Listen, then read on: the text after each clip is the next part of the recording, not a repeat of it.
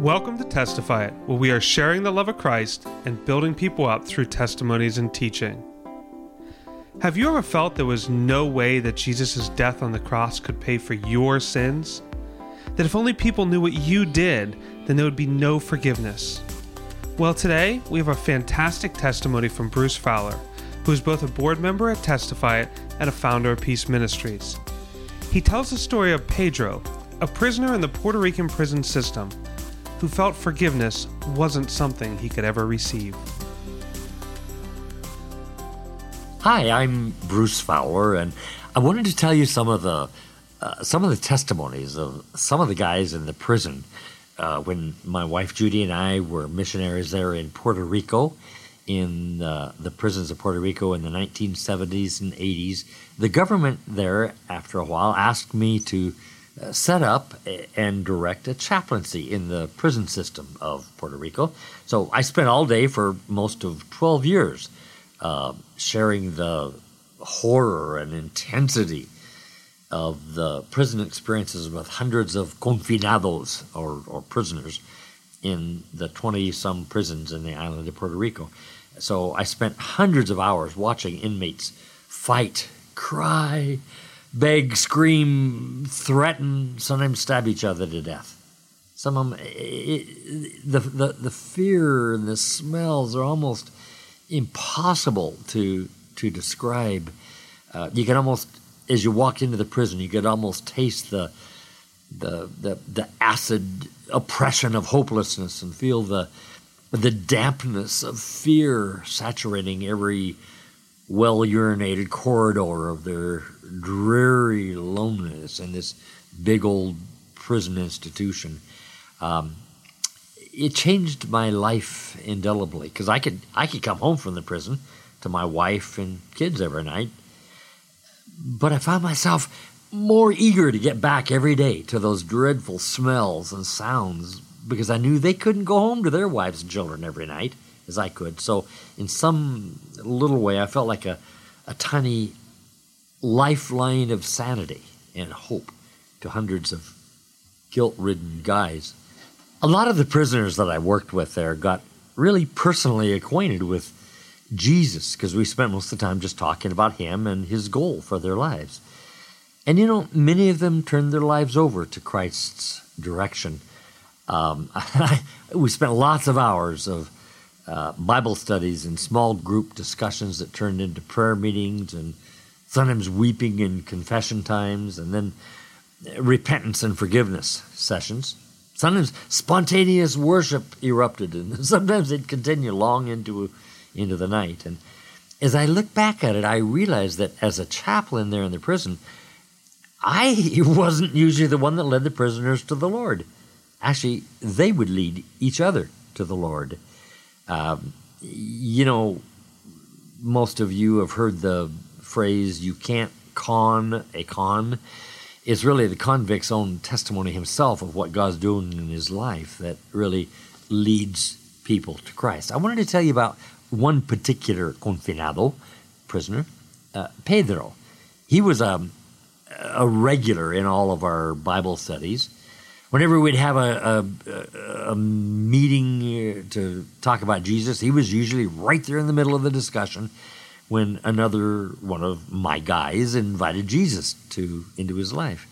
And typically, Pedro was one of those guys offering encouragement and giving some reticent doubter or, or uh, some hope or contributing a Bible verse to answer some skeptic's question. Well, for several years, Pedro witnessed and encouraged probably hundreds of spiritual births among his fellow inmates.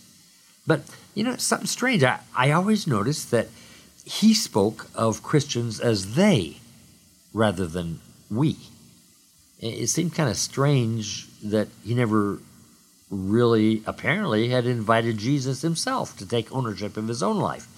Although he clearly identified with all the right reasons for doing that, he, he was busy leading everybody else to the Lord. So one day I asked Pedro about that, and he, he, he was kind of surprised that I'd even question it. He said, Bruce, uh, wait a minute. I, I, I surely couldn't become the same kind of Christian as all you guys are. I mean, it's like I'm in a whole different world than you are. I couldn't become a Christian. I thought, wait, wait, wait, what, what's this? What do you mean? He said, Bruce, you don't know what it's like to be raised in this barrio. Uh, that's a, a neighborhood or a society or a slum.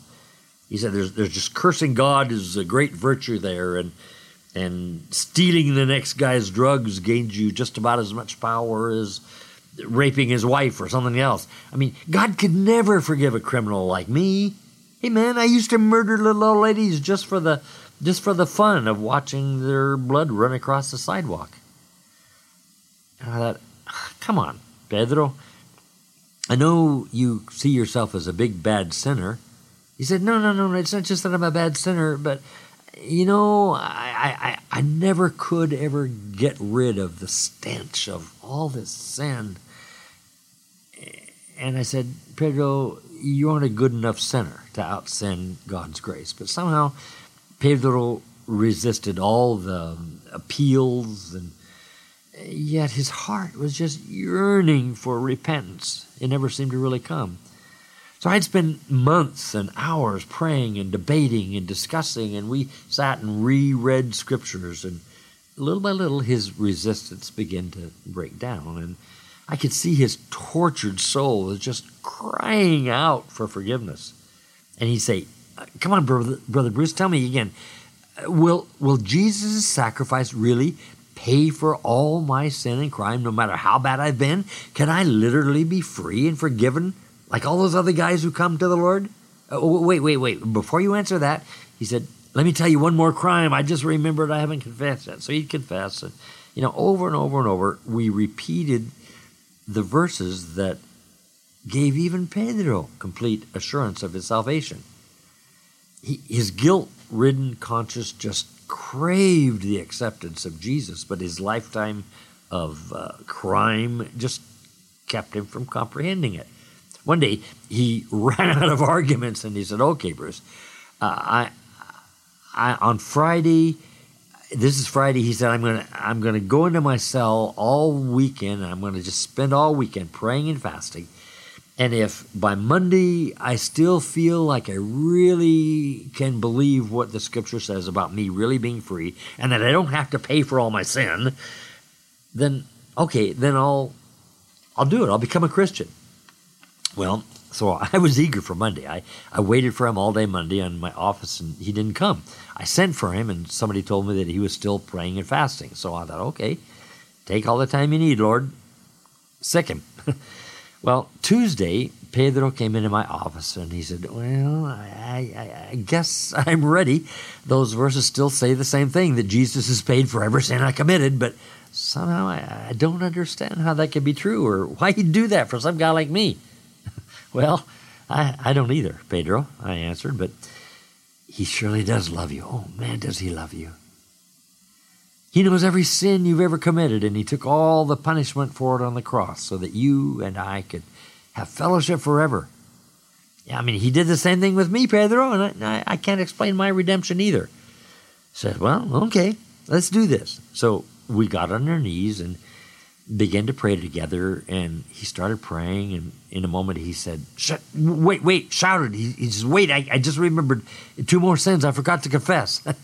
So he confessed his sins and went on praying. And you know he must have interrupted that prayer probably six or seven times uh, to confess some more sin and ask again for the assurance from scripture that jesus' blood really did apply to all his sins well, finally he finished inviting Jesus to be Lord, and he got up and he shouted, Amen, Yahoo! He just, I mean, he just literally flew out of the office in a cloud of joy.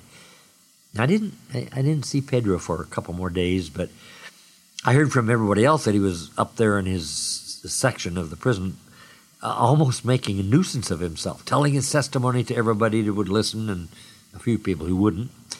Um, a couple of days later, he came into my office whistling hymns and sporting this big grin, and he announced, Hey, Bruce, we got an appointment with the prison warden. Bruce, yo, con el caide, you know, you and me at el nueve y media, 9, 9.30.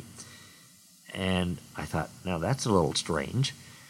uh, in this prison, an inmate doesn't get an appointment with the warden. In fact, prisoners don't talk to even to the guards, much less the warden. In fact, I was the chaplain in the prison, and I'm sure I probably would have had difficulty getting an appointment myself with the warden. Um, you don't even uh, in that prison. Uh, you don't even talk to a guard unless you put your hands behind your back, and, or unless the guard speaks to you. So he was being rather bold, and so I called up to the front and assured, yes, he does have an appointment at 9:30 this morning. So uh, I said, Pedro, what's this all about? He said, Well, you tell me Jesus took all my sins, so you and I need to go in and see the man and tell him that I no longer have to be here in this prison. I'm a free man. Jesus paid for my sins. Why do I have to stay here? I thought, uh oh, what did I do? Uh, I started getting a little nervous, and I thought, oh, is this the way it works? I did. He said, well, is that true? And I said, well, yeah, he did take all your sins. And he said, "So I don't have to be here, right?" And I said, "I, uh, I, let's let's let's pray and ask God." He said, "Okay, let's pray." So he got down on his knees and just like a little kid, he was just full of joy and and innocence, and he was pouring out words of gratitude in his prayer for his fresh new uh, freedom in Christ. He was praying so fast and excitedly, I couldn't even couldn't even understand him, get a word in, and I didn't need to. So I just sat there and listened to him pray. I realized in a minute that it wasn't Pedro talking to God, but God was talking to Pedro, using his own mouth in prophetic words. And what he was saying was, I have called you, Pedro, to be my man of, of faith and light, right here in the middle of this darkness. I will use you right here in a mighty way as you trust me as you follow my Spirit's direction in ministering to these prisoners among whom I've placed you for my great purposes. You are to bring many confinados to freedom in the knowledge of Christ, as I brought you to freedom. Do not submit again to the prison of the sin and death, because I've delivered you from all that. Walk freely now. You're my man. Walk freely, humbly, boldly, not as a prisoner, but as my man of power and authority. I thought, huh, that's kind of that's kind of cool. and he said, Amen. Okay, we got up and we went in to see the warden. And by the way, I saw a Bible on the warden's desk, which sort of surprised me since he wasn't a Christian. But uh, uh, instead of asking to be released, he just gave the warden his testimony and invited him to receive Jesus just as he did, which he, he didn't do, at least not that. He did become a Christian later, but from that day on, he walked out of the warden's office back into the population of the prison. In the he from that day on, Pedro was the most dynamic evangelist the Bayamon prison had ever had. Uh, I mean, he still was wearing the blue denim uniform of a prisoner, but he was, in nearly every sense of that word, a free man. I mean, he, he had a freedom and a, a humble confidence among the guards that I had never seen with any other prisoner. He'd walk right up to a guard, which the prisoners there don't do. But he, he would walk right up and say, Hey, Joe, put his arm around the shoulder of the sergeant. He'd say, How's that new grandson of yours? Or, or, or Can I pray for your car? Did you get it fixed? Or, I mean, he just loved everybody, and everybody loved Pedro. He was so confident in his freedom of ministering within the prison walls that he told me he wouldn't even trade places with me and by the way, the parole board did later call him up for parole. Uh, and he said, No, I, I, I, don't even want parole. This is where God put me, and I'm not leaving. He, this presidio is where my congregation is, and that's where the Lord needs me. I mean, here was Pedro. He was really no longer a prisoner, even though the prison's address was where he still received his mail. Jesus had put him there for a different reason than to pay for his crimes he had committed. The Lord had already taken care of every one of them on the cross. You know, I, I see so many Christians who know they belong to Jesus Christ, but they still think, well, I got to pay for all my sin. No, you don't. Jesus has set you free.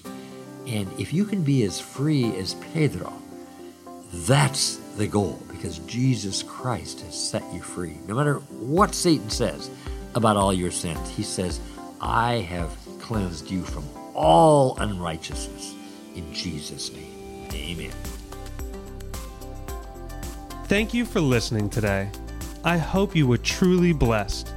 If you want more information about Testify It, please visit us at testifyit.com. That is T E S T I F Y I T.com. If you want more information about Peace Ministries, you can contact them at www.peaceministriesinc.com. Do you have a testimony to share? We would love to hear from you. Just go to testifyit.com and fill out the testimony form. You can find it at the bottom of any page on the website. If you don't have a relationship with Jesus Christ and truly want one, call out to Him today. Decide to give over your life, surrendering it to Him, and choose to follow Him. He has already paid the price for all your sin with His death on the cross. He was raised on the third day and will give you everlasting life with Him. You will be born again, and He will place His Holy Spirit within you. Until next time, remember, you are loved by God, and He deeply desires a relationship with you.